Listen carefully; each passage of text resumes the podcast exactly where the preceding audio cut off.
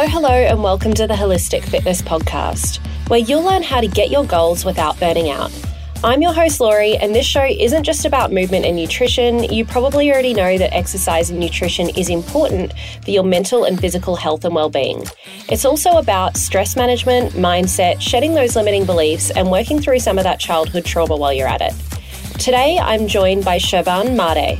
Serban is a personal development expert, speaker, and life coach. He came to the USA with $200 and achieved what he thought was the American dream. He realized that he create, craved deeper fulfillment and transformed his own life to live more authentically and joyfully. He shares his knowledge on how to live a high quality, meaningful, and fulfilling life. He has a really interesting journey, and Serban and I spoke about overcoming burnout, developing a growth mindset, and moving toward a life of passion, true happiness, and fulfillment.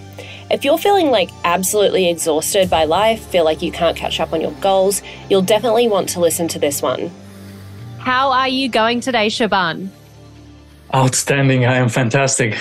Uh, how are you doing, Lori? Good. It's so exciting to see you in sunny Phoenix, Arizona. I'm over. Is the weather's actually not too great in Greenville at the moment. We got we got a freeze. Yeah, it's always sunny in Arizona. Can't beat it. Can't beat it. I love it. I'm really excited to chat to you, Deshaban, because you have quite a unique story, having mm. immigrated to the US, uh, fulfilling the American, you know, what you thought was the American dream. And now you're inspiring people to live their best lives. You know, you've got a bit of a cognitive behavioral therapy background. You're also a life coach. And, you know, here at the Holistic Fitness podcast, it's very much about finding those things that light you up. I mm-hmm. feel like whenever anyone comes into this field is because there's some sort of backstory. And I know that you have one as well. Can you catch the listeners up to date of how you got to where you are now? Sure, sure, sure. I, I think all of us, um, especially when we're at the beginning of our lives, you know, in the early 20s, we just want to make the best out of it. And we're having all these dreams and aspirations, but the main driver is money and th- that mm-hmm. was my main driver moving driver moving to the United States is just what what I was making in back home in Romania in one month I made here in a day, which was mind blowing to me.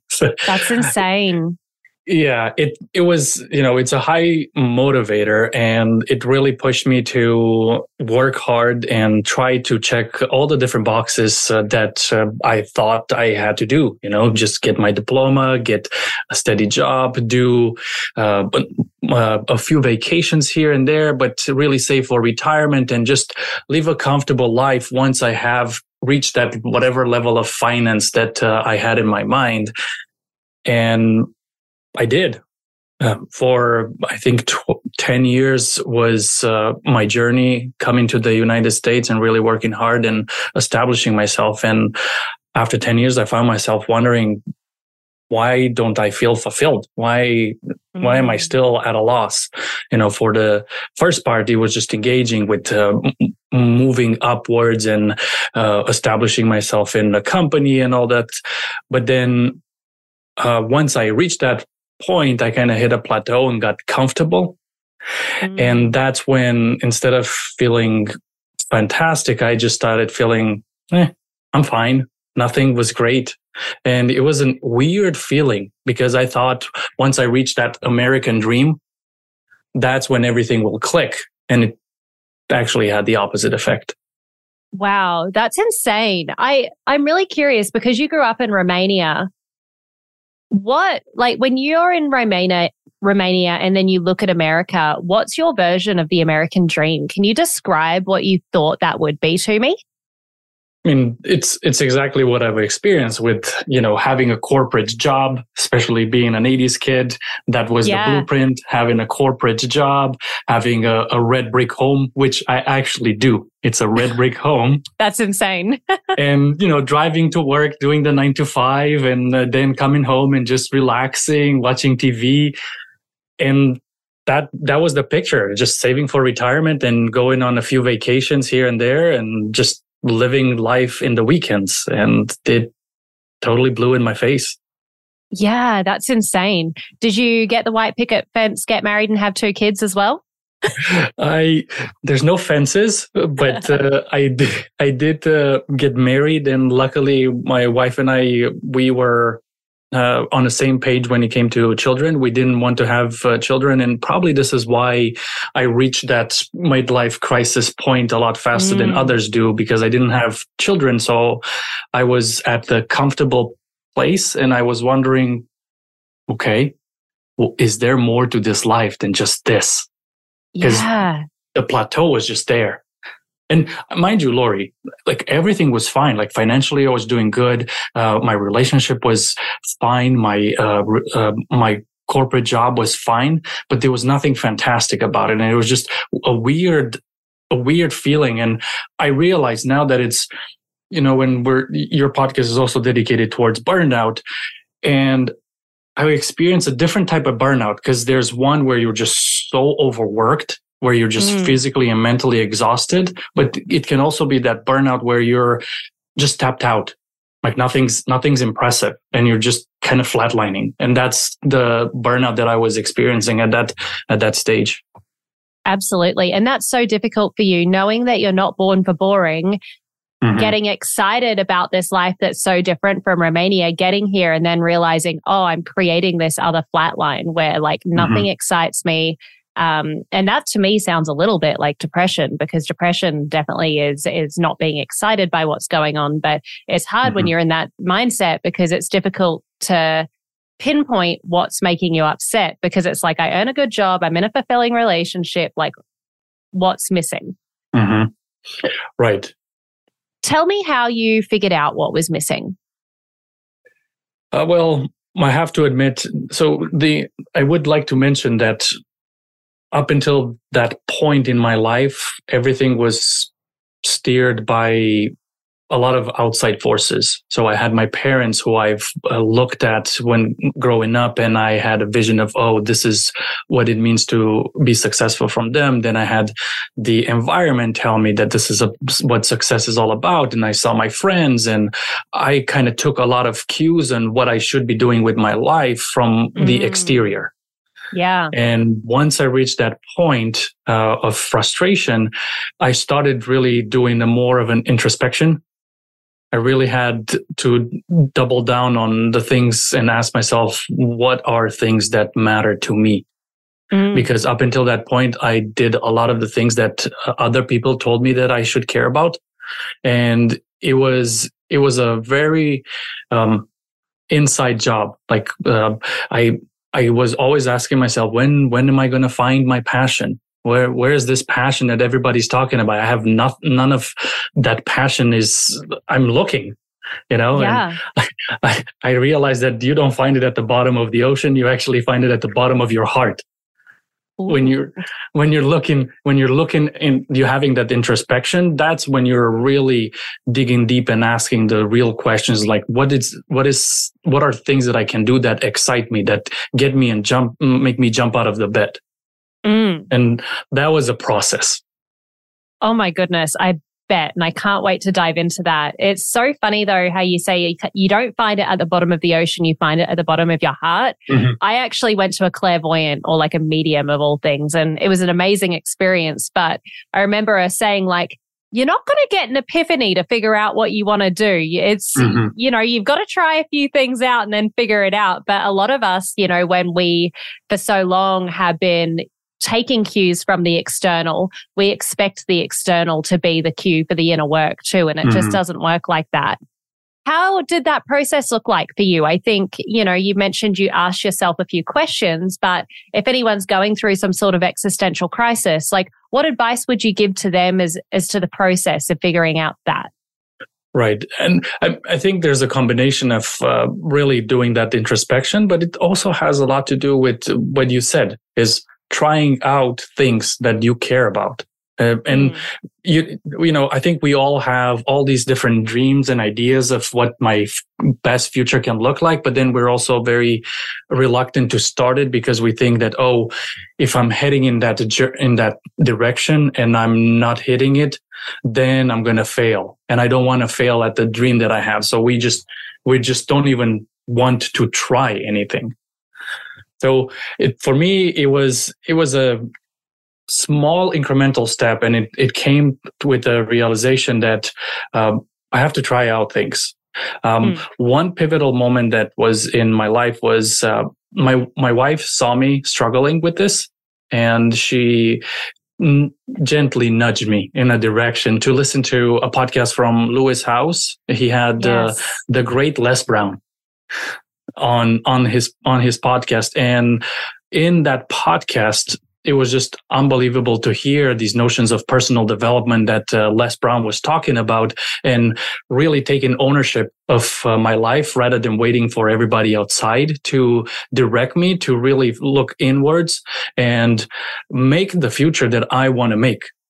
Mm. And there's there's nothing guaranteed, but if I do something that is meaningful to to me, then I even if I fail, it's still something meaningful so I fail at something that I'm excited about. So it, cause we know this, right? It's, uh, it's not about the destination. It's about the journey. Uh, we put so much of our emphasis on, oh, when I get there, that's when I will feel this way. And yes, you do get to that point and yes, you feel good for a week, two weeks, mm-hmm. maybe a month. And for me, it was a year once I reached that uh, moment in my life uh, with the American dream. But then there wasn't that satisfaction. And I realized looking back now that it was all the small little steps that I was doing to get to that goal that matter a lot more. And mm. right now I have a goal to become a well-renowned professional speaker, motivational speaker. And it's, it's a journey. It's, I am, I'm at the beginning and I'm doing good and I know I can do a lot better and there's a lot more to go, but I'm excited about what I do. And I love sharing these notions with people because it's, it's all about small incremental growth each day. Mm. And you're here now speaking as well. You know, you might not be doing a TED talk right now, but you're taking action too. Exactly. Exactly. Well said. Speaking of taking action, I want to dive more into taking ownership. So mm-hmm. I am a strong believer that until you take full ownership for your life, like you're always mm-hmm. going to be a victim, nothing's ever going to be good enough. Um, yes, we go through really terrible traumas, different mm-hmm. upbringings, um, and things that we can't control. But until we take ownership for what we've been given on a platter, your life's not going to change. Um, if you if you're stuck in the past, that's my philosophy. Philosophy, philosophy, but I'm curious to hear what you think. Yeah, I so one of my main uh, topics and what I I'm a strong believer is in a in a growth mindset. Mm. And what that means is that uh, we are not fixed. We are not some some determined blueprint, and there's nothing else we can do. We can change, and with that uh, comes the idea of if I'm bad at something and I really want to do something about it, it is in my power to do so. Mm. Um, the struggle that we have is that we might have had experiences in the past that show the contrary, and we're so fixated on the negative experiences that we have that we discard all the all the other positive experiences that uh, we've uh, we've uh, done throughout our journey, and we think that we can't but we can. And once we understand that, yes, our parents may help us and uh, our coworkers may do something for us. And it, maybe we had certain experiences in our past that are detrimental and they're stifling some of our abilities. We can overcome those. I mean, I can I can give you a good example. Uh, once I understood the notion of a growth mindset, is I was absolutely terrified of speaking mm. in front of five people at my job. They asked me to introduce myself and I was sweating, mumble my words, just completely terrified. It was, it was very crippling for me. And that was one of the things that I knew that, uh, I wanted to change in my life. It was one of the, one of those things that I tried and I never expected it to go as far as wanting to become a professional speaker. It was just a fear that I'm like, I really need to deal with this one way. And with the power and understanding that I have control over this and with small progress and effort, it can change. I went in, joined a, cl- a speaking club. First time, absolutely terrifying. Second time, same, same. and it was the same for for a month or so but you know 3 months in i remember going to a gathering and someone asked who's new here uh, do you want can you introduce yourself? And i got up i told my i said my name i said why i was there and i sat down and i was wow that was not as scary as i thought it was going to be. And all of it mm. was all the small little uh, steps that i've done in the past. And that that's it. If if you fear something if you feel like you're out of control i can tell you you have control. You just have to take that ownership are you tired of constantly feeling burnt out while trying to achieve your goals? Do you find yourself struggling to maintain motivation and productivity over long periods of time? I'd like to introduce you to the Goal Getting Journal, the ultimate solution for those of you who want to surpass their goals without burning out. Our journal is designed to help you set achievable goals, track your progress, and maintain a healthy work life balance. With our journal, you'll discover practical strategies for managing stress, staying motivated, and avoiding burnout, including time blocking, habit stacking, and so much more. You'll also learn how to prioritize your tasks and maximize your productivity so you can get more done in less time. The Goal Getting Journal is perfect for anyone who wants to achieve their goals without sacrificing their mental health and well-being. Whether you're an entrepreneur, a student, or just someone who wants to make any positive change in your life, the Goal Getting Journal can help you stay on track and avoid burnout. And for Holistic Fitness podcast listeners, you can get 20% off your first journal using the code HF podcast. Go to goalgettingjournal.com and type HF podcast at checkout to get your discount. So, what are you waiting for? Order the Goal Getting Journal today and start getting your goals without burning out. I love that you described the process as well, the process of what those small steps look like, which was speaking for a little bit and it being absolutely terrifying mm-hmm. for like up to a month. And I, I see that a lot in the gym. You know, people have, you know, gym anxiety and it is scary, but you just need mm-hmm. to get in there for five minutes if that's the environment you want to go into like every single day. We don't have to force ourselves to get on a stage and do a 10,000 person TED talk straight away. It's about those small things every, you know, as often as we can. Right. Yeah, and I to I'm a very active guy, and I have to admit that I've leveraged the gym the same way I, I leveraged uh, the speaking, where I think we make a, mistake thinking that uh, we need to radically change everything when we're looking to evolve, and when in reality is for some just the notion of walking into the gym is terrifying. So all they need to do is drive up to the gym, stay there for five minutes and then drive away. Mm. For some, maybe, oh, I'm going to do a 20 minute walk. And it's just small increments that uh, make you comfortable and you slowly have uh, a, a way of progressing that has the better results than being like, okay, I'm going to go five times a week. I'm going to wake up at five o'clock in the morning, even though I wake up at eight all the time.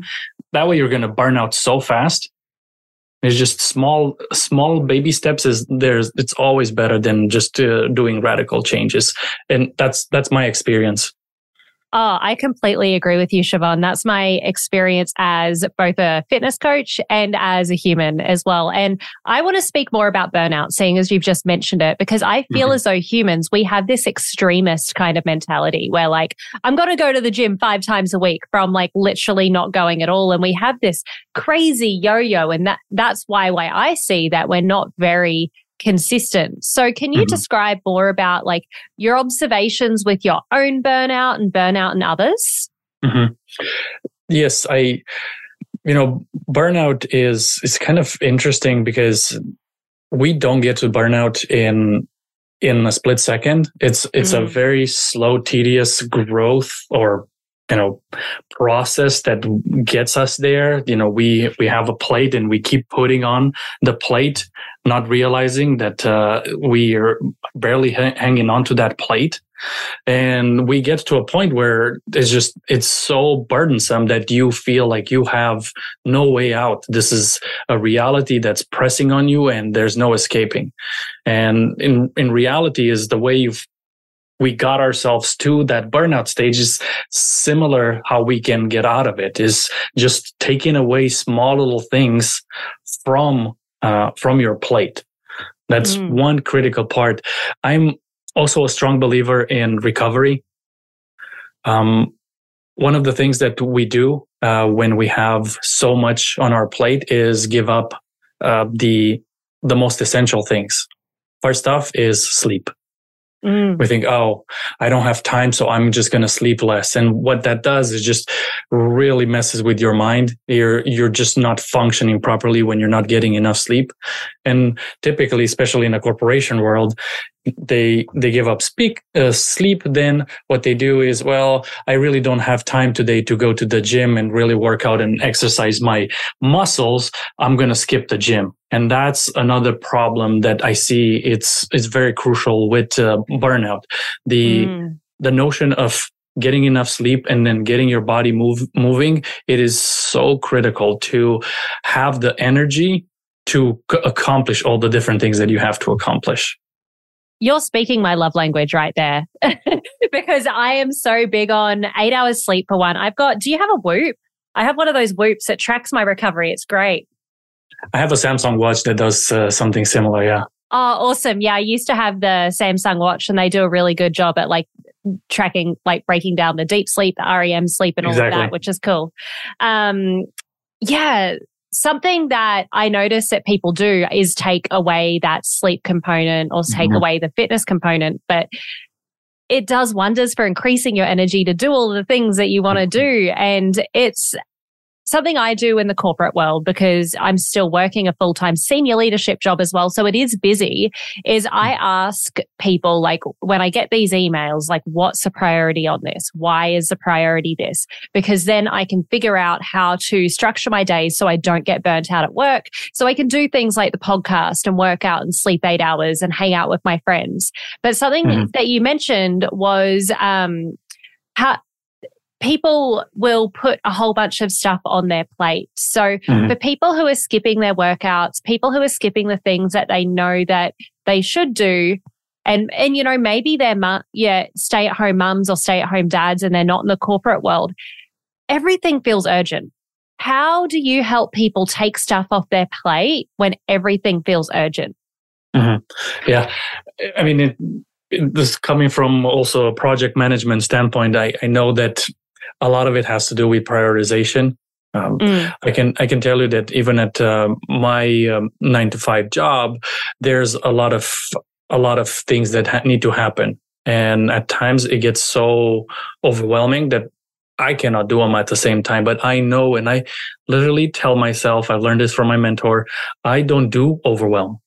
and I, I, I tell myself that to know in the moments where I'm overwhelmed that I need to stop and it's counterintuitive that you know you take a break when you're you don't have time for anything. But that's when you need to take a walk away kind of clear your mind and then come back and prioritize. And mm. i i was afraid uh, to tell my boss that i have too much on my plate because uh, i was thinking that i i'm going to look as a failure for them because i can't handle my workload. But then both of us suffer because I am stressed out because of the amount of work and then the work doesn't properly get done. So then he suffers as well and the company suffers. So I prioritize, I look at the list. This is the most important. This is the second most important. This is the third most important. And the fourth one, I'm sorry, but it's to either have to be scheduled on a different date or it has to be uh, moved to someone else or it's just not going to be done. But you're mm. better off doing three things well than four things really bad. Mm. Yeah, I totally agree with you there, and I feel for your boss as as well because it's it does add more to your workload as well when mm-hmm. when you're needing to double check things.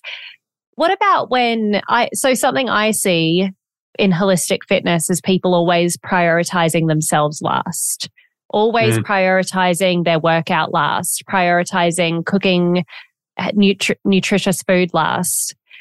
Do you have any processes or strategies to um, help people put their recovery and put themselves 1st mm-hmm. Yeah, I, I, I think it it uh, it very much applies the flight principle where you really if in in order for you to be at your best, you really need to help yourself first before you help others. So I, I'm looking at it. I, am a morning person, so I, I, look at my energy level like a battery in a phone. The mm. more the morning, the moment I wake up, I have the most amount of energy. And if I spill that energy into everything else rather than me, then by the time I get to me, I'm not going to have that energy. So I prioritize in the morning. I prioritize me. I, I go to the gym. I do the meditation.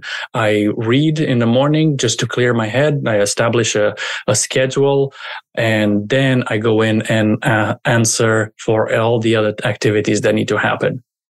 And, you know, it's, it's tough, especially if you're, if you're a parent, it's a lot tougher to do so. But I'm, I'm a strong believer that if you want to, you can to, you can do.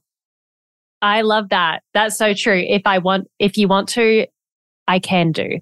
You also have described something that I don't feel like many of us do. I feel like we vaguely know whether we're a morning person or an evening person, mm-hmm. but a lot of people don't really analyze like when their peak energy levels are at. And it's something I noticed while training people. Like one girl I was training, she was so down on herself that she couldn't run as fast. She couldn't lift as heavy when she was doing a 6 a.m. workout with me. And I'm like, well, mm just lift it like between 3 and 6 p.m. You figured it out. Like, why are you forcing yourself into that box? I'm wondering from you, like, is there anything else you've analyzed? Like, do you have like peak, um, like process times, peak collaboration times, or is it simply more like energy?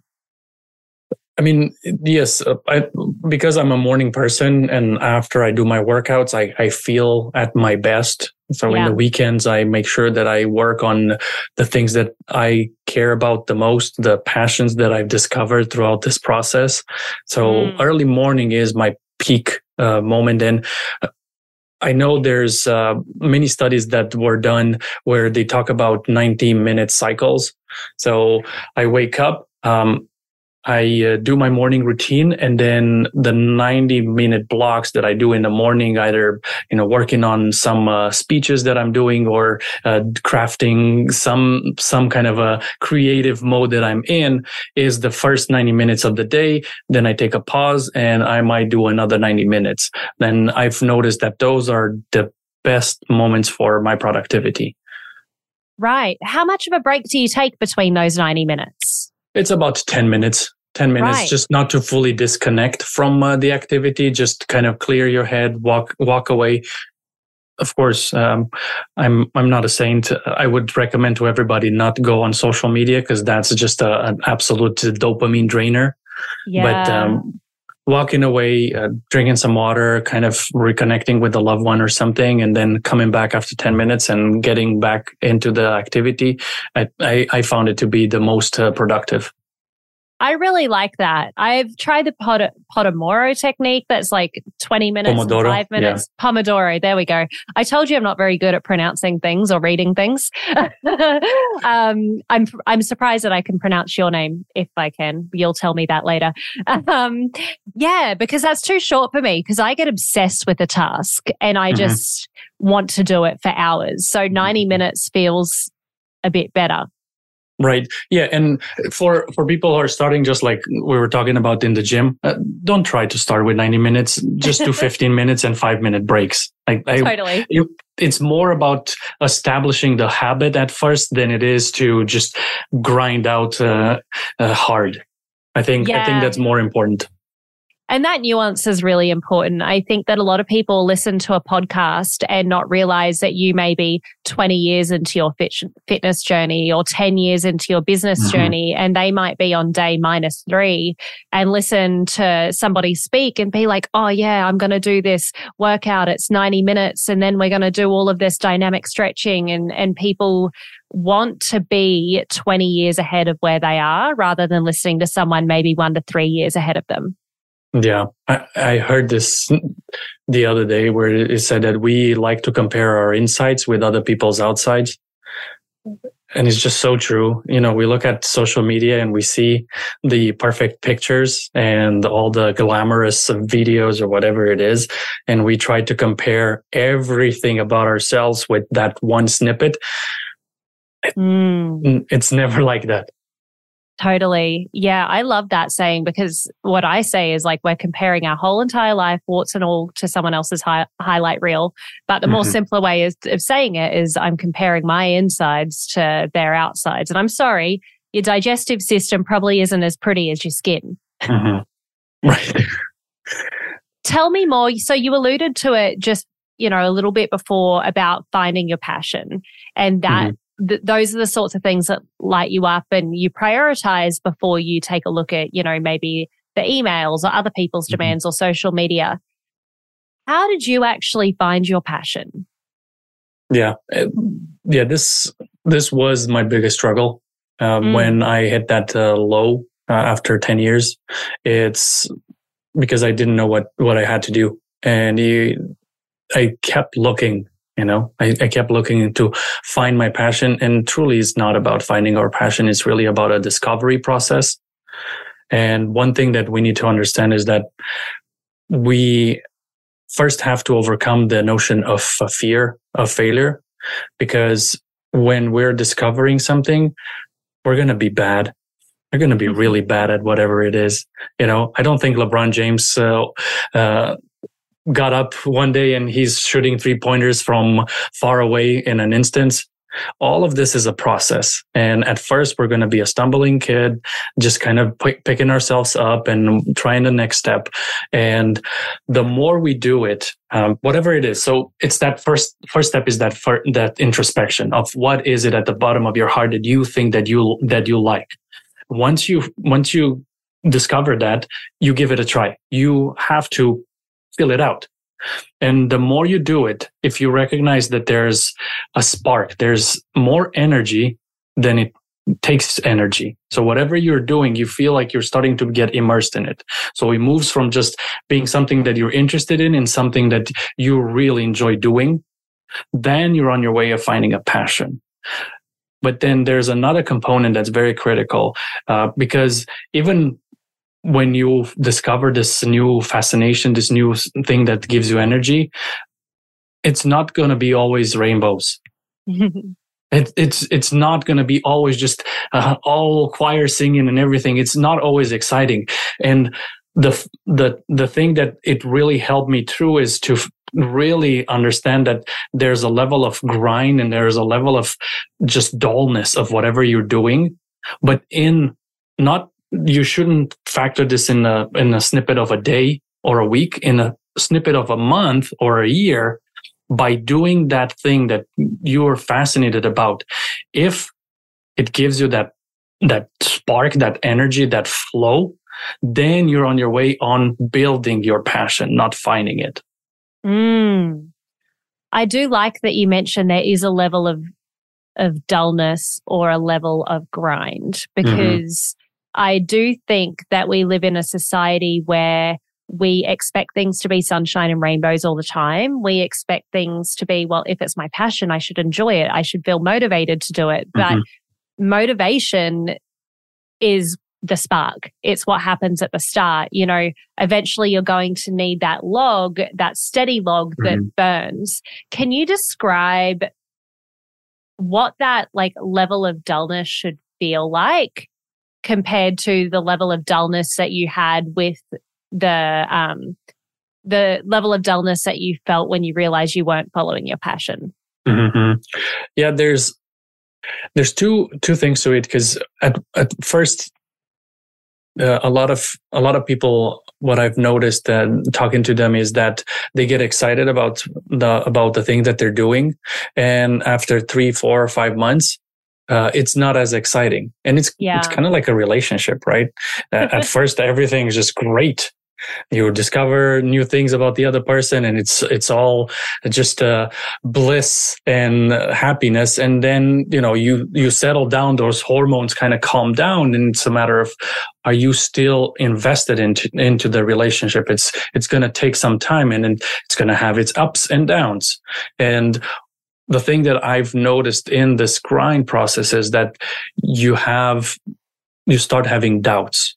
You have, mm. you start having second guessing yourself and don't know, oh, is this really what I'm going through? And this is the moment where you really have to pause and not think of it in the span of a day or a week. You really have to look at it as, is this in the long run something that I would really enjoy doing, even though it sucks right now? Mm. And if you're looking at the big picture and it's still something that's exciting to you, even though in the moment it's not, then you are on the way to really being able to grind out and get to that uh, whatever um, vision you have for your passion. Hey, Holistic Fitness fam, a quick message from one of our sponsors, Ned.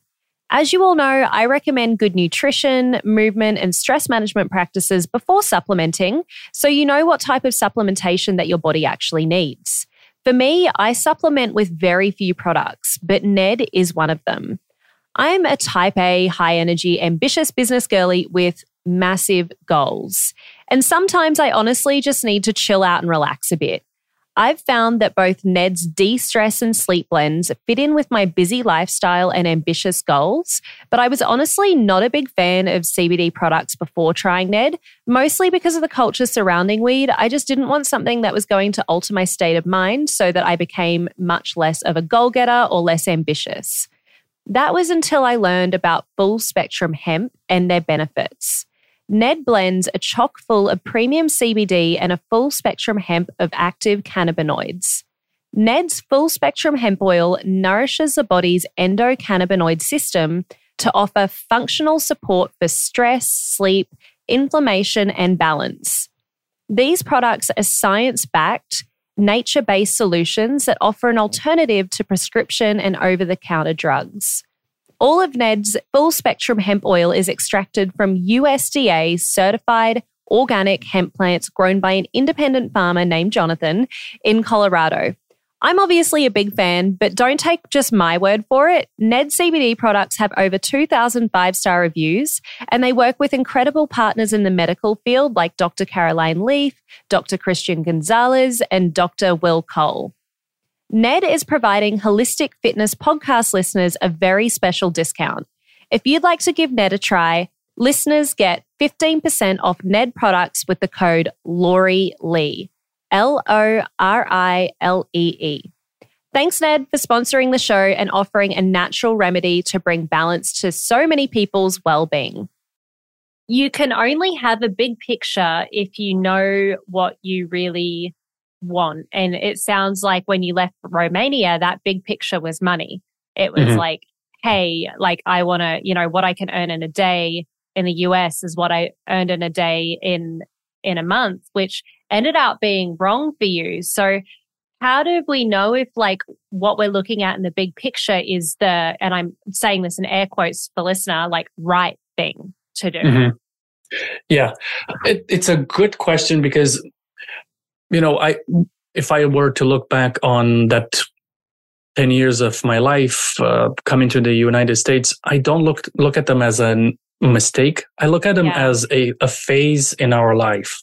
Because mm. we're, you know, when you're in your early teens, all all you're wanting to do is uh, just get out of your parents' house and not want to be uh, tied down to them. And then in your 20s, you're just partying and all of these things. and in your 30s, you're looking to establish a career. So there's certain seasons that we go through in our lives. Because if you are to look back 10 years ago, I'm pretty sure you're you are not thinking that oh i'm going to be on a podcast and i'm going to talk to people and is this is going to be exciting and i'm going to really enjoy doing that we are all going through this different season in our lives. And yeah. that season that I was going through was the financial season where I, I have we're all looking for stability. We're all looking for uh, calmness uh, and peace of mind in our lives, and that finan- that financial piece of it is very is very important to allow ourselves to look for what is there more to this life and that's mm-hmm. when you're starting to look at, you know, it's Maslow's hierarchy of needs where you all of a sudden you think about not just yourself, but you're thinking about beyond yourself. How can you live an imprint in this society? How can you be more for not just yourself? You, you may be more for just your children or you may be more for your friends or your parents, whatever that may be. And once you start to detach yourself from just being self-centered to being centering on other people's uh, helping them and inspiring them and looking to help in one way or another that's when you you find a, a higher calling and a higher mm. purpose that really helps you um, helps you grind and help you help you go to that uh, next level of, uh, whatever it is in your life i love that you mentioned that because uh, i think a lot of us I think that money is really important. I'm definitely motivated by money, but mm-hmm. what you've said, you can't get to self actualization without having stability. And mm-hmm. how do we get stability? Money is our number one resource. And mm-hmm. once we have stability, then we can feed into our relationships. We can inspire others. We can find our purpose. And I do think money is evil and all of this is thrown around. But it's like if you don't have the resources that you need, you're not going to be able to inspire people at a greater mm-hmm. level. And it's going to be much more difficult to find true happiness and fulfillment when you're just trying to like scrape by. Right. Yeah. yeah. And, and money, money is a, a good source of um, stability and safety. It's, and it, it's, it's good for a certain amount of time, I, I do see that uh, many people, because of the way they're growing up, uh, they get stuck into this level of all I know is that I need more money. And yeah. all I do is want more and more. And that they think that once they reach that next level of whatever their income needs to be, they're going to be fulfilled. Mm-hmm. And you never get there because you're just driven by a, a sum and in reality, there's so much more to life. But if you don't look inside your heart and really figure out the, the things that you're passionate about, you're just going to work on the blueprint that society told you that you need more money. Yeah.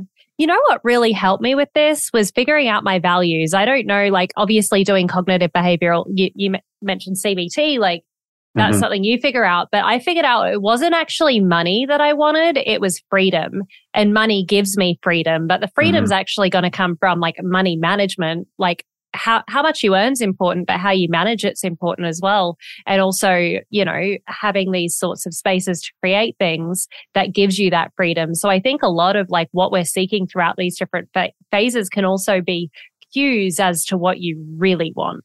Mm-hmm, mm-hmm.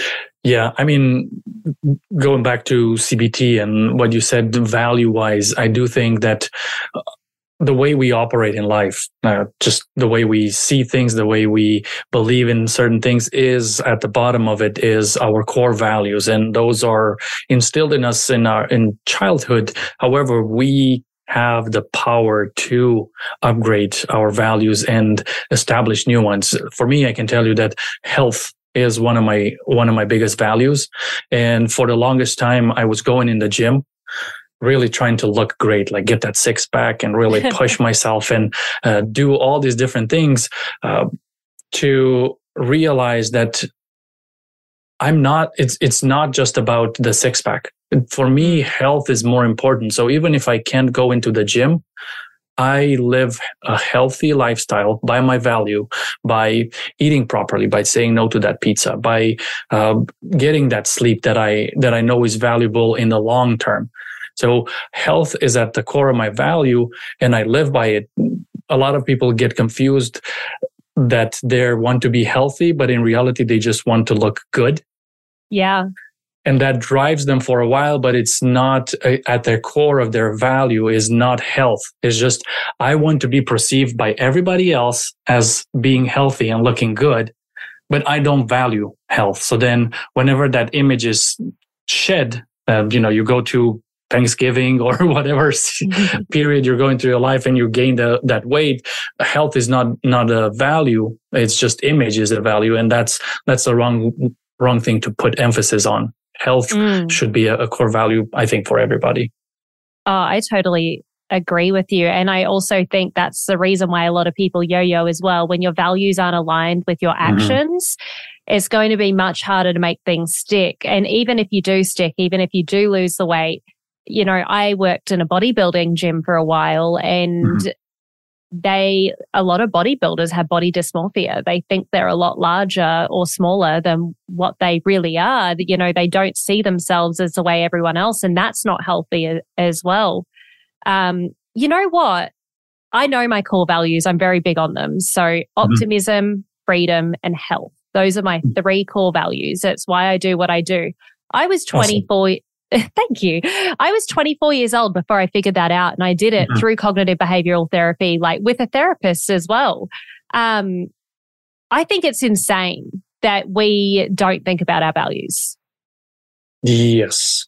I think a lot of it, I look at it as you know we have all these uh, uh, identities like oh i'm a runner. Oh i'm a program manager. Oh i'm a husband. Whatever it is. And and these are kind of the branches of a tree the way i look at it.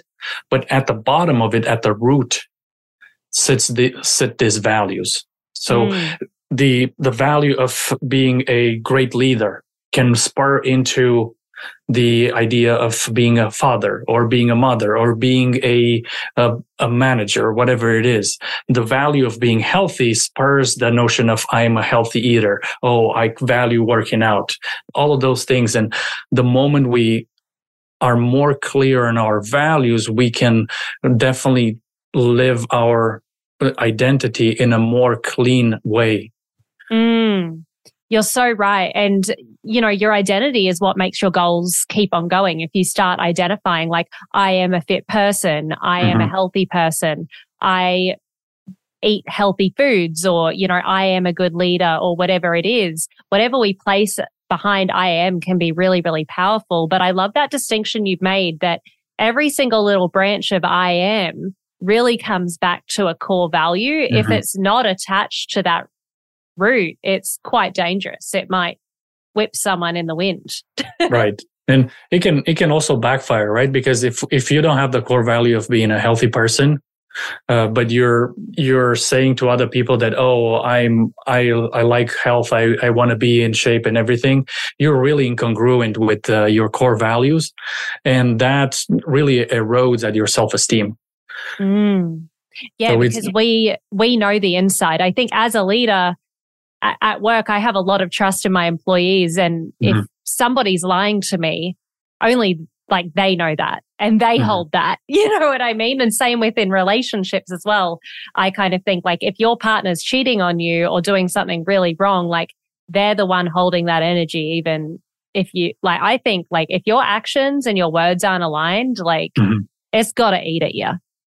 Yeah, it's and it's it's very detrimental. I think this incongruency between what we say uh, we're doing and what we're actually doing, it's it, it really eats subconsciously at your self esteem.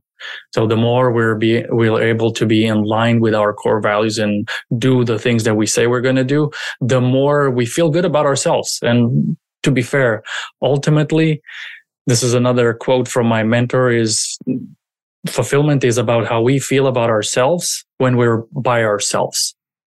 Mm. So it's mm. just, it's just feeling when you're going to bed and there's nobody there. And I'm like, am I happy with myself? Do I feel good about all the things that I am as well as all the things that I'm doing? And if you, mm. if the answer is yes, then you're reaching that fulfilling state. And the next day you have to repeat it again. And that's such a great quote as well. Fulfillment is how you feel about yourself while you're by yourself. Mm-hmm. Because you're with yourself 24 7. Correct. And if mm. you feel good about the things that you're doing and the way you conduct yourself, that to me, that's the, that's the end goal. It, it's not a permanent state. It's a, it's an always fleeing state. But uh, as long as you align with your values and you live true to yourself, you feel good about yourself. Mm. I love that. That's such good wisdom. We're coming to a close now, Serban.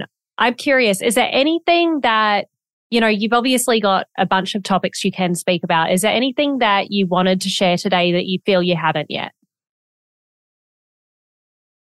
Well, the, the big piece that I would uh, encourage any of your listeners is to really understand the notion of a growth mindset because. I think there's so many layers to it to where the more we talked about this, uh, the more we take ownership of uh, who we are and what we can create for our future rather than letting others uh, dictate the more we're going to be able to accomplish amazing things and the more we're going to be able to feel good about ourselves.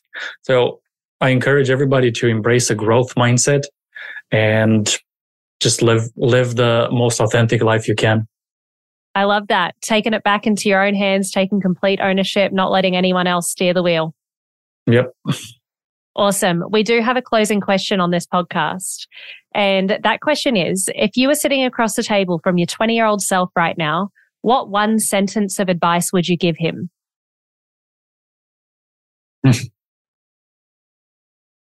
Don't take things so seriously. I, I think that. we put so much we put so much I, I I know I was so in my head when I was in my 20 just thinking about how everybody's uh, looking at me and how I'm perceived and all the chatter that I had in my head about how I'm not good enough and how I'm uh, I should be doing this and doing that and the more the more I get older and the more I understand myself more and I do that self reflection, we're all trying to do our best in this life. And the, the more we have an attitude of gratitude and we just enjoy life, the easier it's going to be. And just don't put that much pressure on yourself. You're do, we're doing the best we can. I feel that so deeply. I was so reactive at that age. I like everything was the worst thing ever, or everything was the best thing ever. yep, yep, yep, yep. Oh, I love that. I've really enjoyed having you on the podcast today. I'm sure so many other people want to learn more about you. Where can we find more of your work? Yeah, thanks. Thanks for having me. This was a great, great discussion, Lori. I appreciate it. They can either find me on Instagram. So my, my handle is S E R B A N M A R E, which is basically my name. Um, my website is the same. So you can follow me on Instagram, reach out if you like something and you're wanting to have a discussion about uh, what we talked about. I'm more than welcome to uh, have a discussion. I just love helping people and talking to people about mindset and personal development. So I'm, I'm open to anybody. Awesome. And I'll definitely have your details in the show notes as well. Thank you so much for joining me today, Serban. This was great. Thank you. Amazing. And for everyone listening at home, whether you're in the car, cleaning the house, whatever you're up to, eat well, move well, breathe well. And until next time, keep shining.